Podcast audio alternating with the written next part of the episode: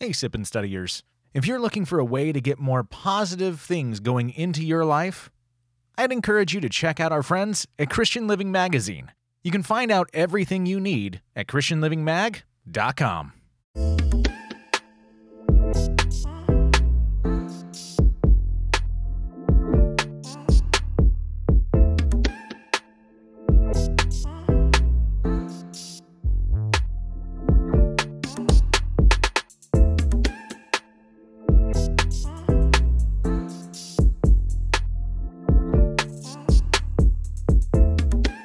So today we are going through and continuing to go through the, the letter or the book, which is the letter to the Hebrews. This is our second lesson. We're doing chapter two this week. Okay, chapter two, verses one through 18. It's the entire chapter. It's not a huge chapter, but this is bringing many sons to glory. And there's a lot going on. I we we tried to have this last week. We were getting things set up. It ended up being probably for the best that it didn't happen, mainly because we had all sorts of stuff that was crazy going on. We had technical difficulties galore. Like I'd hit stream and it would run like five to 10 frames, and then all of a sudden it would lock out, and every frame after that would drop and it was missing and gone. So, anybody who does streaming or knows video stuff, that is what we consider niche Keats. That is bad. so we were not able to stream, but it's good because I've been doing a lot of studying, getting some college classes ready to teach at the college in Karachi, which some of that started blending because this is actually they, they coincide they work together really well and this gave me some time to kind of balance out how much of that information do we really want to discuss here because that's it's a lot this is going to be a really really good lesson hope you guys are ready for this it is going to be a really, really good lesson going through on this one. So it's Hebrews chapter 2, bringing many sons to glory. All right, Hebrews chapter 2 through the English Standard Version. Here we go. Therefore, and, and just remember, pause really fast. Whenever we see a therefore, so I would encourage you, open your Bibles and, and take a glance back. If you can't remember from two weeks ago, Hebrews chapter one. Whenever you see a therefore, you want to go and look and see what it's there for. So, therefore, we must pay much closer attention to what we have heard, lest we drift away from it. For since the message declared by angels proved to be reliable, and every transgression or disobedience received a just retribution, how shall we escape if we neglect such a great salvation?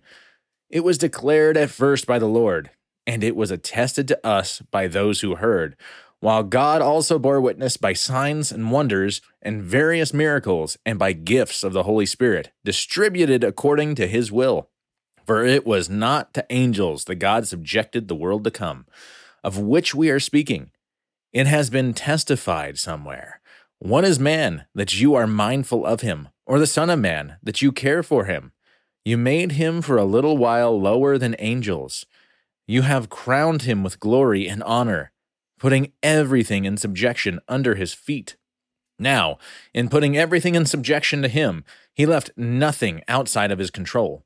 At present, we do not yet see everything in subjection to him, but we see him who, for a little while, was made lower than the angels, namely Jesus, crowned with glory and honor because of the suffering of death, so that by the grace of God he might taste death for everyone. For it was fitting that he, for whom and by whom all things exist, and bringing many sons to glory, should make the founder of their salvation perfect through suffering. For he who sanctifies and those who are sanctified all have one source. That is why he is not ashamed to call them brothers, saying, I will tell of your name to my brothers. In the midst of the congregation, I will sing your praise. And again, behold, I and the children God has given me.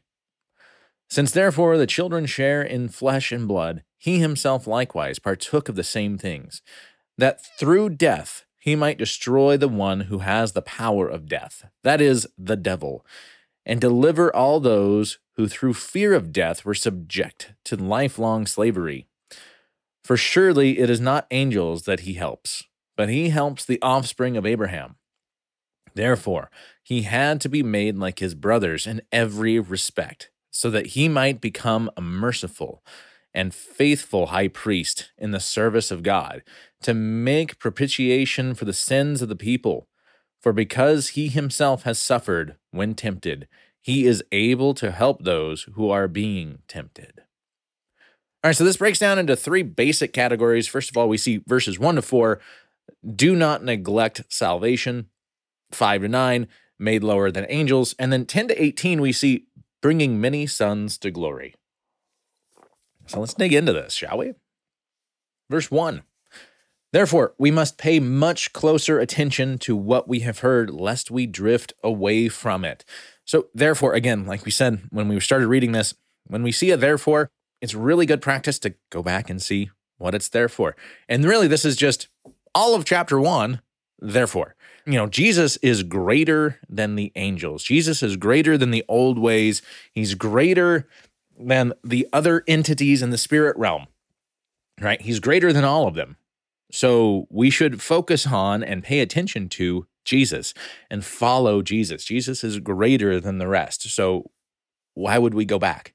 Why would we go to a lesser creature, right? A lesser entity when we have Jesus? Or why would we go and, and try to give other sacrifices and go through these other sacrifices? Because this is written to Jews, right? This is written to Jewish people who have become Christians. So why would we go and we make sacrifices again? When the perfect and spotless lamb was sacrificed already, he did that for us, so we don't have to anymore. Why go back, right? So, this is that, therefore, because of all of these things that we've spoken about so far, which was chapter one, Jesus being greater than the angels and coming and doing this, pay closer attention to this. Now, notice that it's pay closer attention. This isn't pay close attention. They're already paying attention and they're already paying close attention.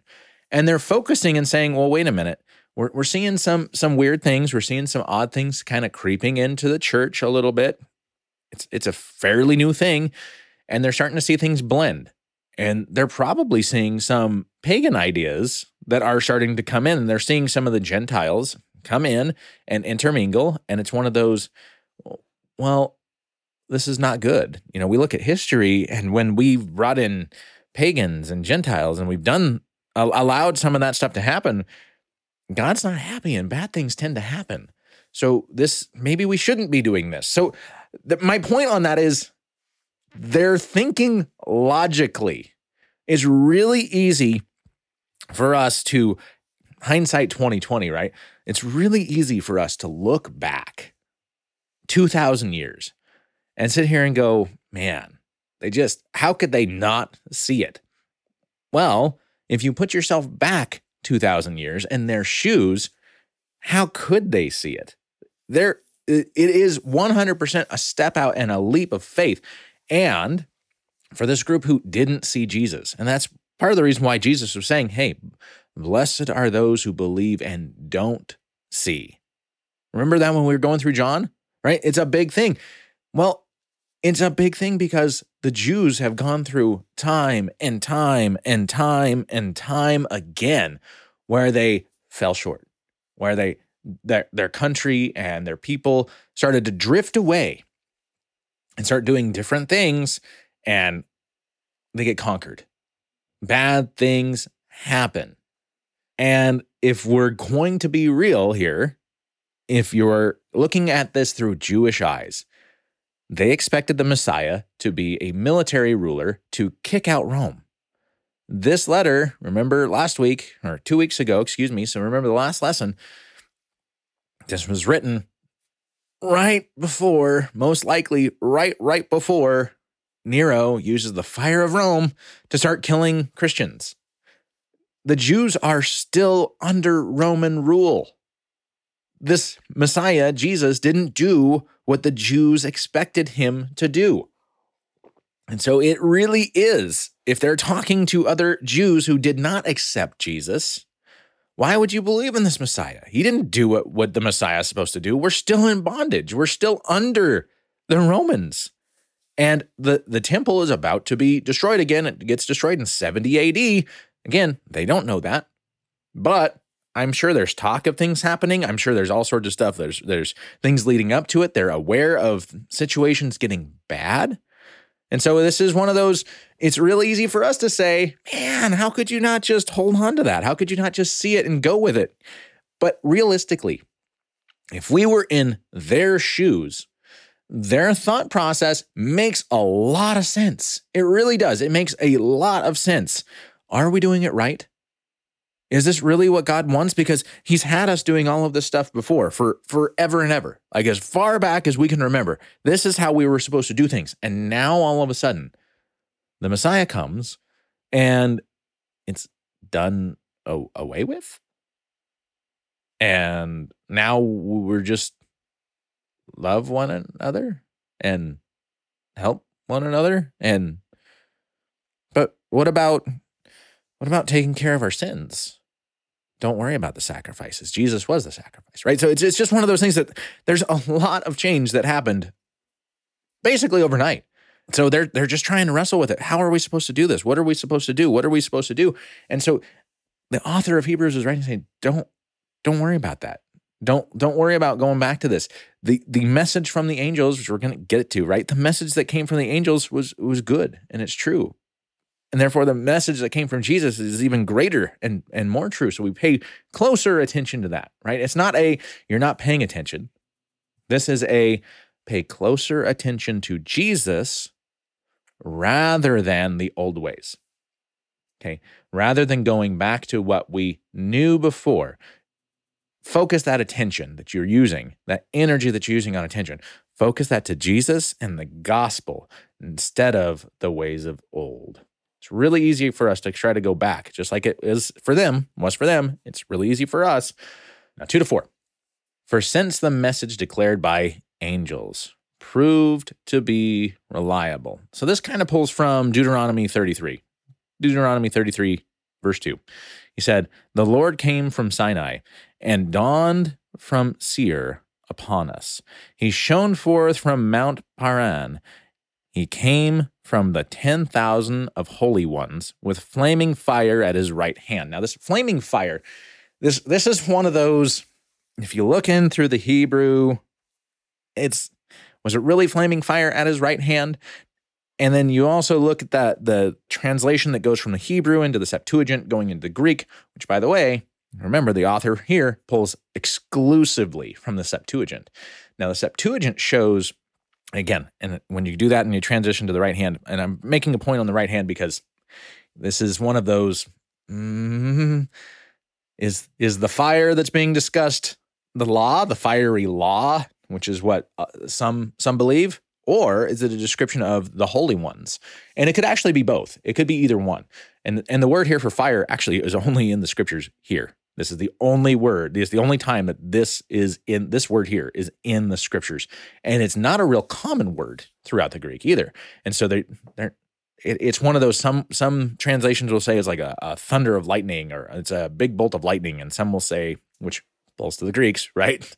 Hey, when you talk about the Most High and you're in, in a polytheistic group, especially like the Greeks, Zeus. And so the the bolt of lightning makes sense for that that Most High Zeus mentality, right? But it's a fiery, we, we get that mindset and that understanding this is a fiery. If we look at the actual Septuagint writing here it, of Deuteronomy, and it's important. I know this is really weird. We're studying one verse. We look at another verse as a reference. Why are we studying that verse? Because it's important to understand the mindset of what's being said here. Okay, what the author is pulling in, right? So for since the message declared by angels proved to be reliable. Okay, so this, the angels here in the Hebrew source, we actually see that the holy ones are quotes, which gets translated into Greek as angelos, which is angels. Okay. But holy ones. This is holy ones. Angel actually just means messenger, right? It's just it just means messenger. It's a job description more than it is a description of an entity. In fact, when we go through the Hebrew, we'll see a lot of the times we'll see these as Elohim, which I'm sure you are aware if you've been studying for any length of time. Elohim is also a name for God. It just means divine spirit creature, right? Something that lives in the spirit realm. So the fire word again only shows up in this one spot here in scripture in Deuteronomy. That's it. But it does have a Persian root. And it's either taken again as that fiery law, or as I actually think when I read through this and I'm looking through the actual languages, it seems to be a description of the actual holy ones, a description of the angels themselves being seraph or seraphim. Okay, seraph, the Hebrew here, serap, which means to burn. If you are familiar with the different we're, we're told of a couple different types of angels, right? We know of the, the seraphim and the cherub. Okay, the seraphim were the ones that were bright and like fiery. They shone like fire and they had six wings, or they have six wings. I shouldn't talk to them like the past. They have six wings two for flying, two to cover their face because they couldn't look at God. They're glowing. Think Moses goes, talks to God, comes down the mountain, and he's physically glowing. Being in the presence and the radiance of God, it shines off. They're covering their face and they're appear like burning fire, glowing because they're surrounded by the glory and the radiance of God. So they're two wings covering their face, two wings covering their feet, two for flying, right? Okay, that's the seraphim. Okay. So this actually seems like talking about the law, potentially, this word coming down from God, coming out of this group of 10,000. 10,000 just means myriad. The word is myriad, which is a number. It means 10,000. It's usually a reference to more than we can count, a gigantic multitude. Now he's saying if the law declared by angels, now declared through God, through the angels, declared right the, the understanding is you can't be in the presence of god you can't directly get it from god himself if god is in his pure god form you can't be there you can't be in the presence you can't withstand that even the seraphim to be in his presence, and they're the ones around his throne with him, worshiping with him. They're covering their faces. Okay. So we can't stand to be just directly in the presence of God. And so he's saying, with this understanding and this reality, it comes from the angels. And so if the law that comes from the angels is good, okay, and reliable, yet yet still from this law. And so he's talking about the, the law, like the law of Moses, the Ten Commandments, right? We're talking about this. If that law is good, but disobedience and or failure receives its just retribution, then surely the greater salvation, because salvation through Jesus is a greater salvation. It's not something that you work for. It's not something that you earn. It's not something that you do with these other things. It has been done. It is a once and always done and finished act. It is a greater salvation. The Jews would have to go and once a year make a great sacrifice and they would then also send, there would be a casting lots over the goats, and one would go to sacrifice to God, and the other one was the scapegoat. That's where we get the scapegoat, where the rest of the, like it was symbolically sent off into the wilderness or the desert to Azazel. Long story there. Anyway, lots of interesting stuff. But this is this is what I'm saying is this is a greater salvation. It is a once and always done. Instead of having to maintain these rites and these rituals, it's done and finished. So if that's good, we can't ignore it. We must not ignore it. For since the message declared by angels proved to be reliable, and every transgression or disobedience received a just retribution, how shall we escape if we neglect such a great salvation? It was declared at first by the Lord. Jesus declares it himself, right? Jesus declared it himself. He proclaimed this. John 14, 6. Jesus said to him, I am the way and the truth and the life, and no one comes to the Father except through me.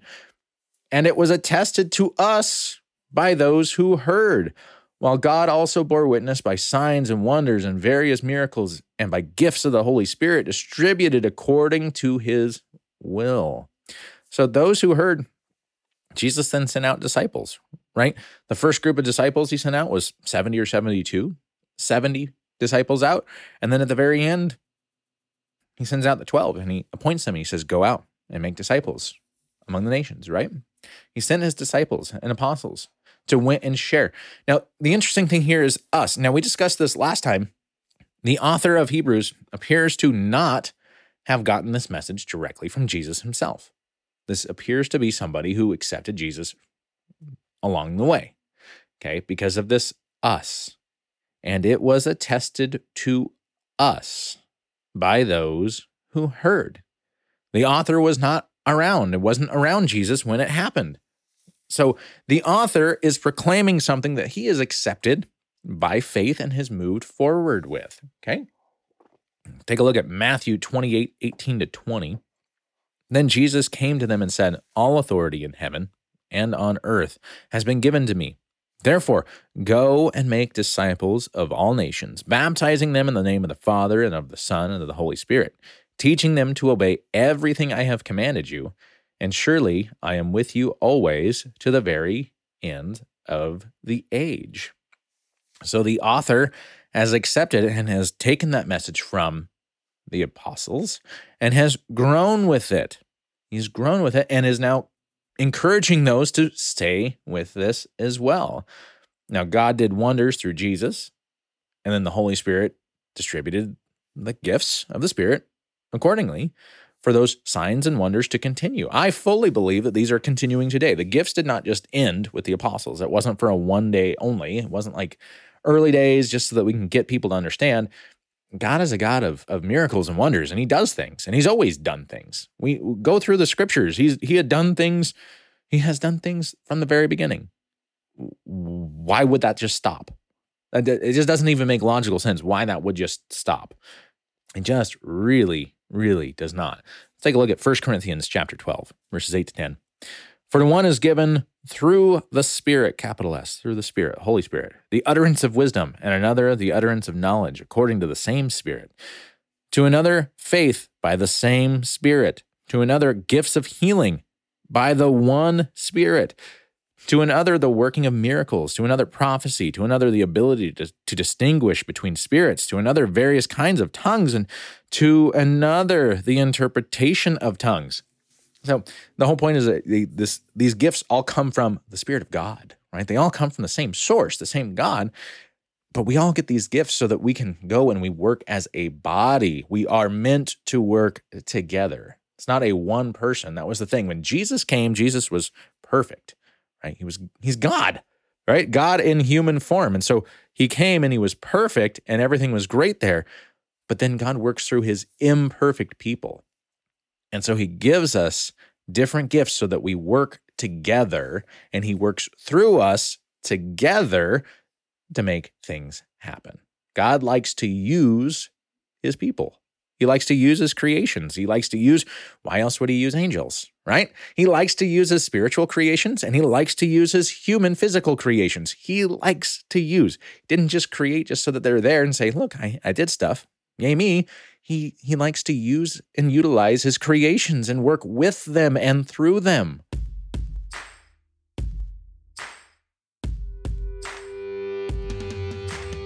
Hey, Sippin' Studiers. As you may know, the family and I have been called into missions and are now officially missionaries to the church in Pakistan. Can't tell you how excited we are for this. It's a great opportunity, and we are so blessed for it. But if you've known anybody who's gone into missions, you know can't do it on our own. We need people to be partnered with us, partnered in prayer, and yes, also in financial support.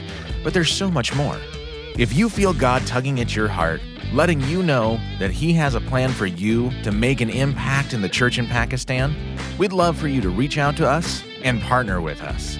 You can do that and more at chogglobal.org slash dsbrown. That's chogglobal.org slash dsbrown, as in Drew and Sonny Brown. Now, back to the study. Still 5 to 8. For it was not to angels that God subjected the world to come. Let's pause here for a second. World to come. This is not, the, the author here is not saying he God didn't make the world for angels. I think that's obvious. They're spirit, right? They're spirit creatures. They're not corporeal. They don't have physical bodies. They can, but they don't normally. They can appear in physical form. They can they can have that body. Right? They're a different type of creation than we are. We have these physical bodies. Now when we die, we're spirit. And then God's going to make us with the new perfect bodies, right? Which we see through Jesus is different right? There's there's a blending of the spirit elements with the the physical elements and it is a completely different type of body. So it's really kind of a cool thing. Also a gigantic other topic. But god didn't make the world for the angels because they don't need it. They don't need it. We need it in this form right? So God created the world for that. That's not what this is a reference of. See, for, for Jewish people, the world to come was a common reference for the finished works of God, the new world. The new world, the new world to come. When God's creation is finished, everything is done. That's the new world, or that is the world to come. And so this was a common Jewish phrasing. So as he's writing to the Jews, they understand this. We need a little clarification. Okay. We need to know God, uh, it was not to angels that God subjected the world to come. God didn't make and is not making the finished world and not making the new world for the angels. He's making it for man. He says, of which we're speaking, saying, we're talking about eternal life here. We're talking about the forever after, not just today. We're talking things to come. It has been testified somewhere. It has been testified somewhere. What is man that you are mindful of him? Or the Son of Man that you care for him? You made him for a little while lower than the angels. You have crowned him with glory and honor, putting everything in subjection under his feet. Now, in putting everything in subjection to him, he left nothing outside of his control. At present, we do not yet see everything in subjection to him. I know there's a lot in here. There's a lot in here. So we're going to stop for a second. Now, let's just for a moment take a step back. God created the world. And as we just discussed, God created the world for, for men and women, for people, and for animals, the physical creation, because the, again, the angels, they, they don't need it, right? They didn't need it. They're spirit creatures. They're, they're with him already. And so for the physical realm, God wanted us. And he wanted that. And so he made it for us and for the rest of creation, right? The rest of the physical realm. Now, God created Eden. Now, it's really, really easy. If you ask most people who know the Bible a little bit, at least, right? They're, they're Christians or at least have a, a fundamental understanding of that. Eden was a physical place. But if you also ask more, most people, was all of the original created earth perfect and basically Eden? I think most of us have a tendency to just say, yeah, it makes sense. God created and he created it perfectly. But then why did he want us to go and take dominion over the rest of the earth? Why did he want us to go out and, and to do all these things and, and to do that? And so Eden was a place, and God wanted us to go out and take dominion and go over and spread that Eden over the rest of the world. Okay. But then sin came and God pulled Eden back. Okay. And so it was, it's just this whole long process. But if we look here in verse six through eight, verses six through eight, the author here starts pulling and starts quoting, and he's pulling from Psalm 8. Now, when he says man, what is man that you are mindful of him? Man is a sign of the fragility, right? Being fragile. We're not necessarily fragile. Men and women aren't necessarily fragile creatures. Now, you put us up, up against a, a, a bear and we're fragile, a whale and we're fragile. That's small. Put us up to compared to a star. Put us up but compared to all of creation. We're tiny as human beings, we're tiny. So we, we really are quite fragile creatures. You know, it's really easy to think we're not fragile, we're tough. We can we can handle this. We can go through some stuff. But compared to all of creation, we're, we're pretty fragile creatures. So saying, what is man? Talking about the fragility of man, that you are mindful of him. We're, we're, we're but oh, I guess we'll quote the song, we're but dusts in the wind, right? So, you know, what what is it that you're mindful of him? Or the Son of Man. Now, Son of Man here is a reference to Jesus. This, what or the Son of Man that you care for him. Because Jesus, the man, was born of a woman. Obviously, we're all born of a woman, right? So, but what is the Son of Man even? Because man is so fragile. But then you still came in the form of a man. But why? Why did you care so much about people and care so much about that one person being born? You made him, meaning Jesus, this is really one of those really complicated topics. The Son of God came down in the form of Jesus, but Jesus was still born. The Holy Spirit created in the womb of Mary Jesus. Jesus, the Son of Man, was then born. So the Son of God came down to be the Son of Man. was made lower than the angels. Okay, when we when we look at the spiritual hierarchy, we have Yahweh, we have God. And then down below that, if you go through the scriptures, you'll actually see sons of God. And then if you go down below that, you actually then get to angelos or angels. Okay, angels are just messengers, they're different ones. Go, I don't want to go huge into this because there's a lot to it, but there there was a divine council or is a divine council. And the divine council tends to be referred to as the sons of God. I know last time I said if you go through the scriptures, I meant Old Testament. If you go through the Old Testament and you see sons of God, it was a description of angels. That's just a kind of a carte blanche, just blanket statement. Okay. It means spiritual creatures. Because if we're talking in g- general terms, most people would say angels and demons are pretty much the same thing. You have the fallen versus the not fallen, and angel means good, demon means bad. If you ask most people, that's kind of the description you're going to get. Okay. Angel is a good spirit creature. Demon is a bad spirit creature. If they, they go a little bit deeper, it might be demons are fallen spirit creatures. There's a whole lot more to this, right? There's really is a whole lot more to this. So I kind of throw that out there last time as a, as a blanket statement. Old Testament, sons of God means angels, right? Okay. It, it actually means a different class of angels, a different hierarchy of angels, but that's okay. I'm just trying to let you know. We have God, we had sons of God, and we have angels, the messengers, that class, right? This class of angels. Then we go out and do things. And so Jesus, Yahweh, this God, not Son of God, God. And that's why it's really difficult and really kind of trippy when we say, well, yeah, he's the Son, but he's not a Son of God like that. It's different. Okay. He is God, made himself lower than not just the sons of God, not just the angels, down into mankind. Okay. Completely different. And then we see because of the death and resurrection of Jesus. And then when he ascends back up, he takes mankind with him. And if you look in the New Testament, sons of God, how, how are we described in the New Testament? Sons of God. We are described, the church, believers are described as sons of God. It's a complete reversal we take the position. And that's why we're told that if whatever we loose here on earth is loosed in heaven, whatever we taught here on earth is taught here as in heaven, right? If we tighten things up, we make things more controlling, it's more controlling. If we loose things, it's more loose. It's because we have replaced that position. And a whole lot of stuff. Like there's classes upon classes that we can teach on on why some of this is and how this goes. But we have then moved into a greater position. And now the angels are below man. They're below the church, not all man, but they're below the church, the sons of God, sons and daughters of God. Okay, so they made Jesus, the, God made Jesus lower than the angels, lowered him down. But then we get into 7b here.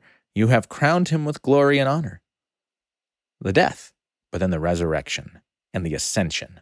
You have crowned him with glory and honor, putting everything in subjection under his feet. Everything. Everything. Look at look at 1 Corinthians 6 3a.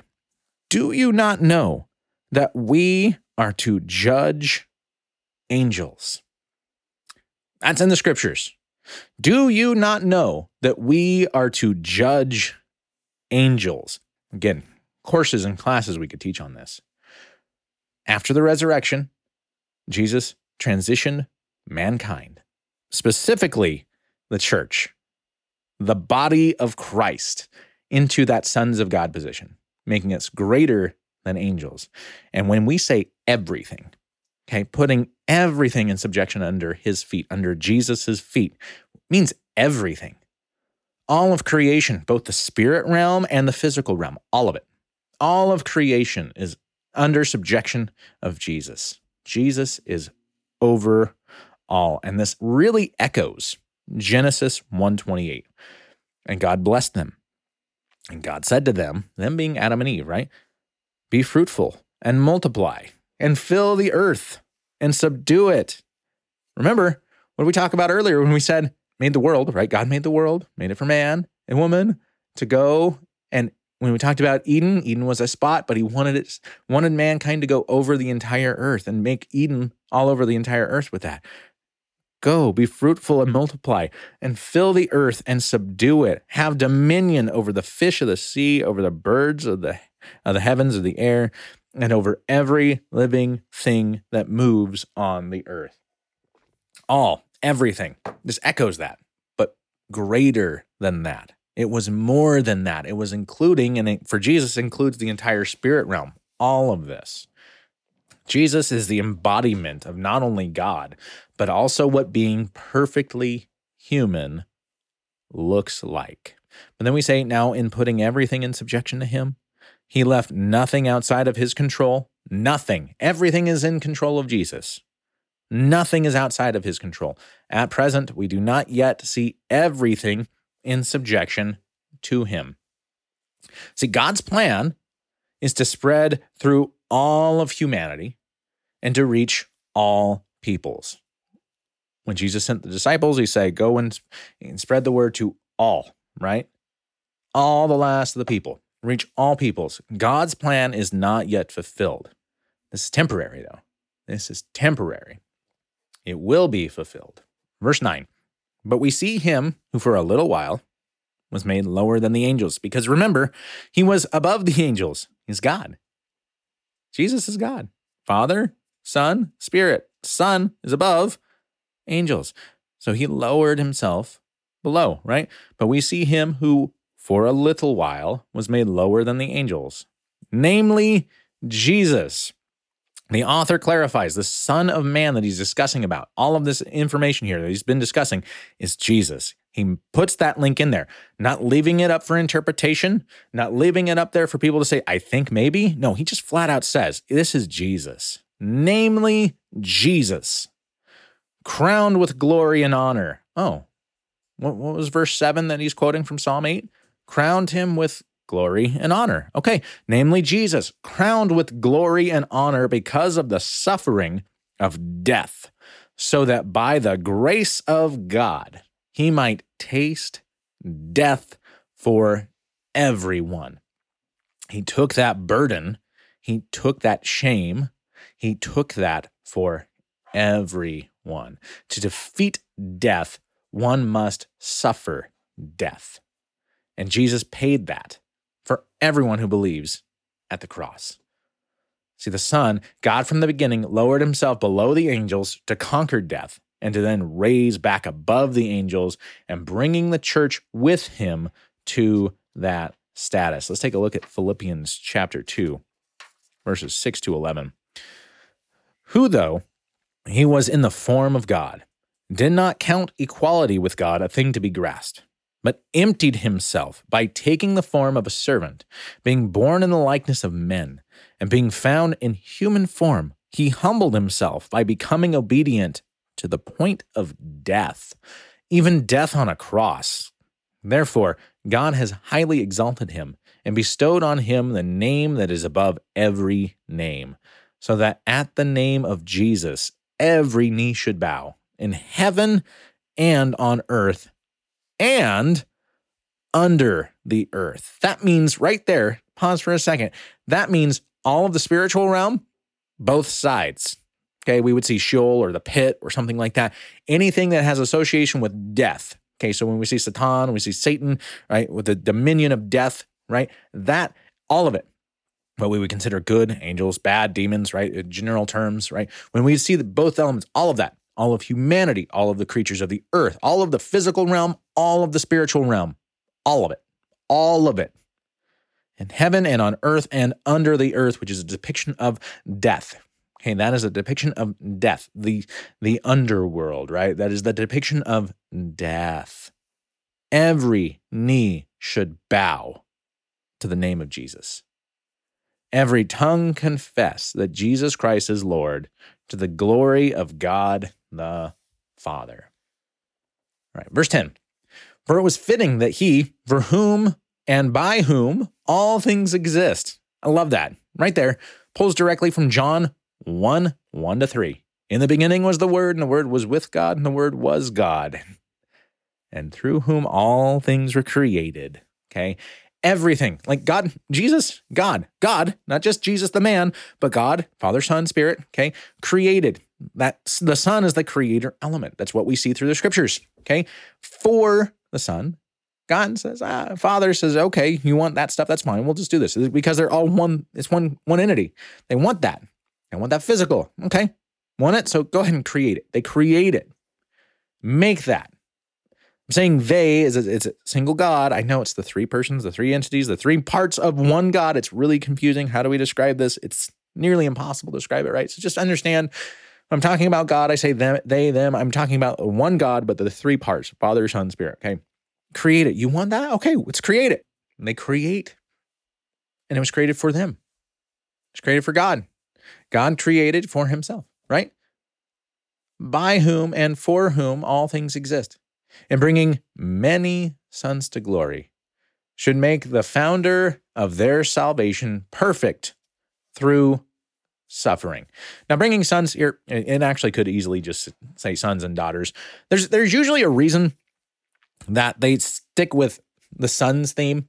Okay, in an ancient world, and, and even through Judaism, in the ancient world, the the sons would get the inheritance. The sons did everything passed to the sons. So that's why when you look at different cultures, sometimes there's a bride price. There's all sorts of different things that happen. It's not because there's a lack of respect to the daughter. It's not a I'm not wanting to give anything to my daughter. It is the daughter goes to the man because the man is what who has everything in those cultures, right? And so when they hand the daughter off, that son will inherit everything from his father. And so they would want to make sure that the daughter goes to a good family as well, so that the daughter is taken care of, so that their grandkids are taken care of. It's not a it's not a we hate women. It's since everything passes to the man, we want to make sure that the daughter is taken care of by going to a man that things are going to get passed to. Okay. It's just looking at things a different direction. It's looking at things a different way. It's not a trying to look down and a belittlement of women, but just understand that when you would speak in an ancient world like this, talking about sons, it's because of the inheritance.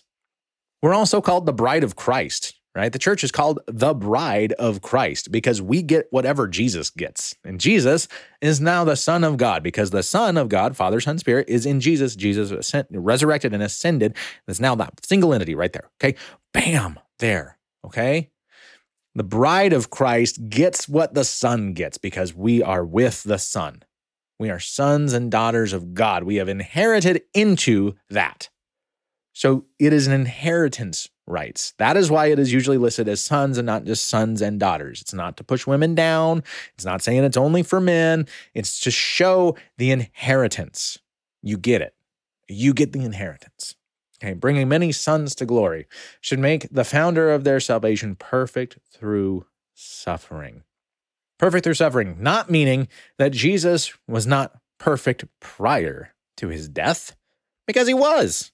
He was God in the flesh. It was perfect. He lived a perfect and sinless life. He lived exactly how God would want, exactly how God created man to live. So he was perfect prior to his death. But this is really meaning Jesus bore the brunt of the punishment, being that perfect sacrifice, being the perfect sacrifice. 11 to 13. For he who sanctifies and those who are sanctified all have one source. That is why he is not ashamed to call them brothers. Let's pause for a second. Sanctify means to be made holy. Jesus, God, does the sanctifying. And he does the sanctifying, and his followers are the ones being sanctified. The source is God. God is the source. And Jesus is not ashamed to call us brothers, and therefore brothers and sisters, because we share one Father. We share one Father. And then he goes in and starts pulling back from Psalm, Psalm 22. It's actually the first part of this is Psalm 22 22. I will tell you.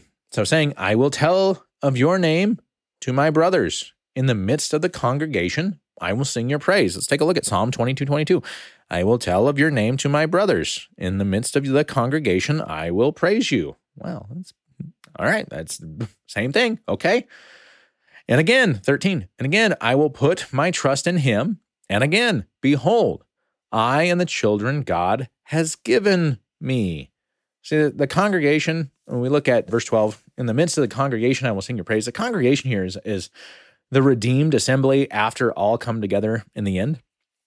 That is the primary current interpretation of that. Okay, is the it is the redeemed assembly after all come together in the end.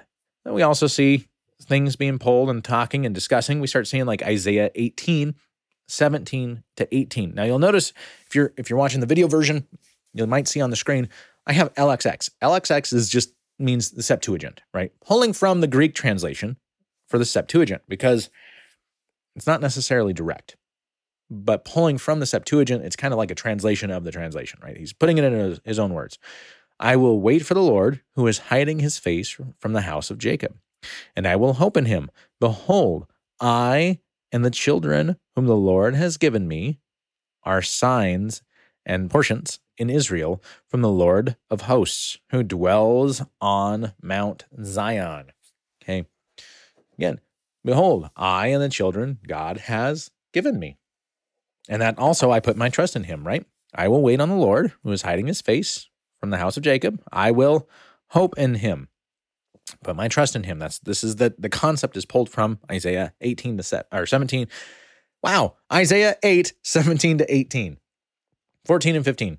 Since therefore the children share in flesh and blood, he himself likewise partook of the same things, that through death he might destroy the one who has the power of death. Man, there's a lot in that.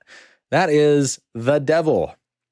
And deliver all those who through fear of death were subject to lifelong slavery.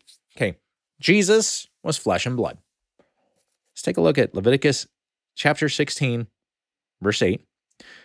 And Aaron shall cast lots over two goats, one for the Lord, and the other lot for Azazel. Hmm, what does that have to do with this? 1 John 3 8. Whoever makes a practice of sinning is of the devil. For the devil has been sinning from the beginning. The reason the Son of God appeared was now this Son of God is Jesus, the Son of God, the Son of God. This is Jesus, not sons of God. This isn't talking about angels. This isn't talking about the church. This is the Son of God. This is Jesus. The reason Jesus appeared was to destroy the works of the devil. Well, wait a minute. What does that have to do? Since the therefore the children share in flesh and blood, he himself likewise partook of the same things, that through death he might destroy the one, oh, might destroy the one who has the power of death, that is, the devil, and deliver all those who through fear of death were subject. Okay, so hang on, let's go back. He himself likewise partook of the same things, that through death he might destroy the one who has the power of death. Well, the power of death, if we look back through the ancient texts and the ancient understandings, power of death, it, it all happened at the fall, right? We look at this and we had the original fall, right? We had the serpent who was clearly a, a, a spirit creature, right? Someone of, of probably on the council that, that was there and led them say, "Oh, you'll be like God, right?" Well, I wanted to be like the Most High myself. I want to be like the Most High. So you, you, God didn't say you're gonna. No, no, no, no. He says you're, you're, you're gonna understand. You're gonna be like gods. So just go ahead and eat the fruit, right? We had that initial rebellion, that initial fall. Okay. Well, that power of death was then associated because the devil created that that situation. They fell. Death then began. There wasn't death prior to that for man. There wasn't death. And so death was then associated with, and then being the separation, because death is the separation of man from God. See, that's why if you're reading through scriptures, we're already in death. If we haven't accepted Jesus, we're already in death. But if you accept Jesus and you're a part of that, you're in life because you're in life everlasting with God because of Jesus. But if you're not, then you're already in death. You're already in that, that realm with, with Satan. You're either with the devil or you're with God, right? It's one or the other. So, what is this casting lots over the two goats? Remember earlier I was talking about the scapegoat? This is literally where that comes from. That Leviticus chapter 16, verse 8, that's what that comes from. cast lots. Aaron would cast lots over two goats, one for the Lord as the sacrifice for the atonement of sin, and the other one would be the scapegoat, that like death. That death would then be passed on to that scapegoat, which would then go out to Azazel.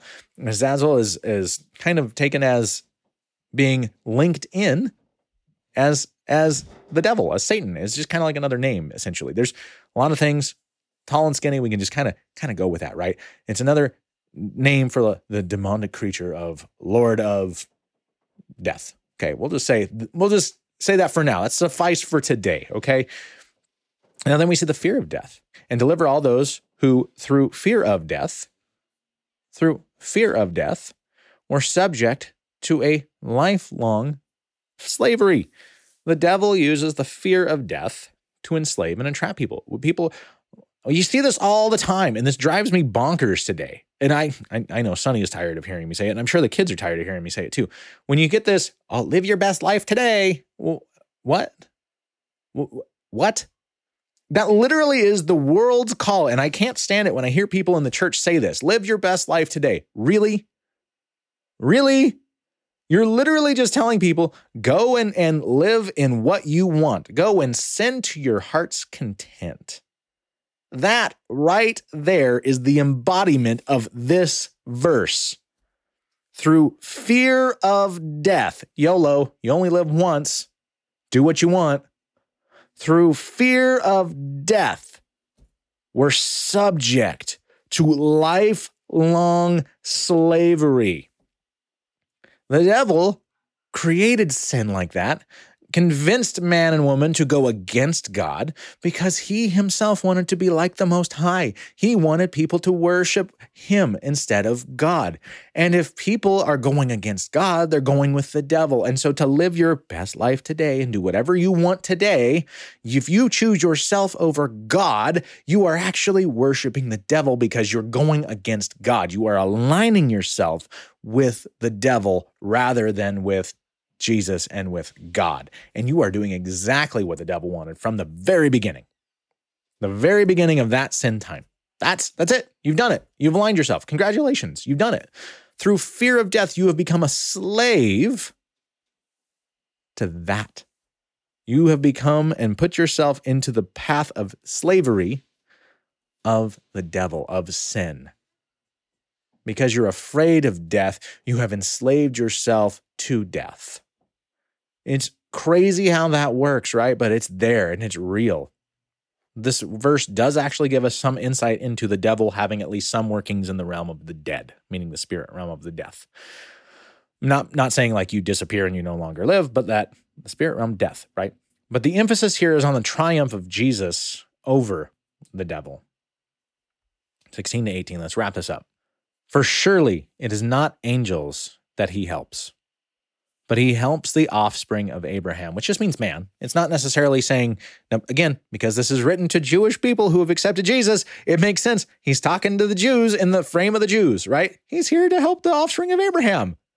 Jesus came as a Jewish man because salvation comes through the Jews. It started there right? So he's here to help the offspring of Abraham, but really it's an extension of all mankind, all mankind. But he's putting this in a reference and a frame of mind that the Jews will then will understand, okay? So the son here is superior to angels. And he says, right? Look at this, look at this. 16. For surely it is not angels that he helps. You'd have to be superior or at least equal to angels to help them. Okay? So he's not that he is superior to angels. And so, thusly, he could help them. The emphasis here is that he is here to help mankind. It's not angels that he's here to help, but he's here to help the offspring of Abraham. He's here to help mankind.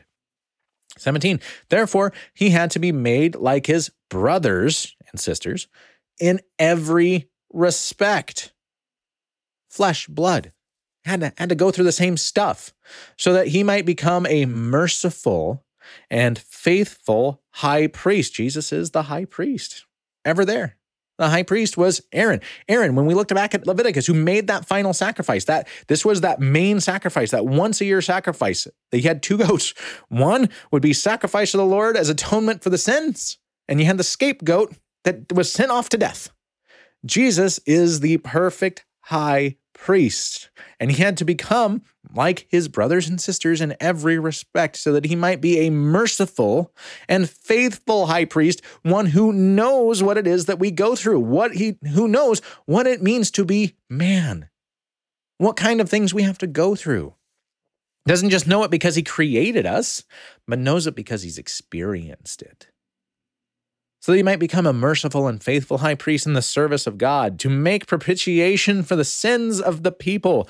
For because he himself has suffered when tempted, he is able to help those who are being tempted.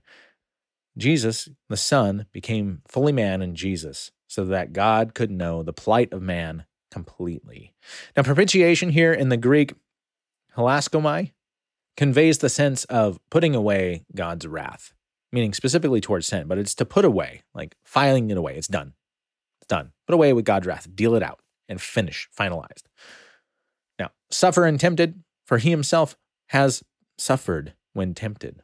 Not only did Jesus suffer at the cross, but he was fully tempted. Fully tempted. You guys remember in Matthew 4?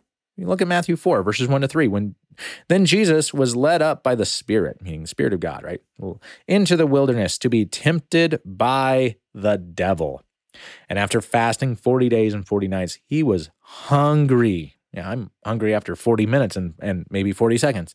And the tempter, the tempter, came and said to him, If you are the Son of God, command these stones to become loaves of bread. See, Jesus was tempted. He was fully tempted. And that was not the, the, the ending of that temptation, by the way. But Jesus was fully tempted. He knows. He didn't just suffer at the cross, he went through life completely, and he knows what it's like to be fully tempted here on earth. All right, so what can we take away from this? First of all, since Jesus is superior to the angels, it's better for us to put more focus on Him and the gospel message than on how we used to do things. More on Jesus, less on proving ourselves and being good enough. Or even relying on other entities, whether that be real or fictitious, whether that be angels or demons, whether that be other deities, you know, false deities, things like that. It doesn't matter. It's all about Jesus. The author continues to bring imagery of angels into play to continue to show that Jesus is greater. Everything was created through and for God, and God likes to work with and through his creations, both the spiritual in nature and the physical in nature. Jesus has authority over all things, spiritual and physical. And as brothers and sisters, he grants that authority and power to us as well. We are no longer bound by fear to sin and to the works of the devil. We can and we should walk boldly, knowing that we are sons and daughters of the Most High. And finally, the Son lowered himself below angels to become man. He lived a perfect and sinless life and was raised and ascended, raising mankind up with him not all of mankind. He raised the church. You want to get to the Father, no one gets to the Father except through the Son, the body of Christ. He raised the body of Christ, the church, up with him. Jesus not only bore our sins, but he went through life as we did and as we do, so that he would personally and powerfully know and understand what it is that we go through. Father God, thank you so much for today. Thank you. Thank you for your son, for Jesus coming and living that life for us. Thank you for your word. I ask that you open our hearts and our minds and you let this speak to us and let it touch us and impact our lives. And God, I also ask that you take this and you work in us through this and that you embolden us and empower us to go out and to do whatever it is that you're calling each one of us to do this week. We're all called to do something different for different people, different places, at different times. And God, I just ask that you give us the courage and the strength to go out and to do what it is that you are calling us. In Jesus' name, amen. Thank you guys so much for joining us this week. Hope you got something good out of this. And uh, you know what? Hey, we will see y'all next time. Have a great week. God bless. Bye bye.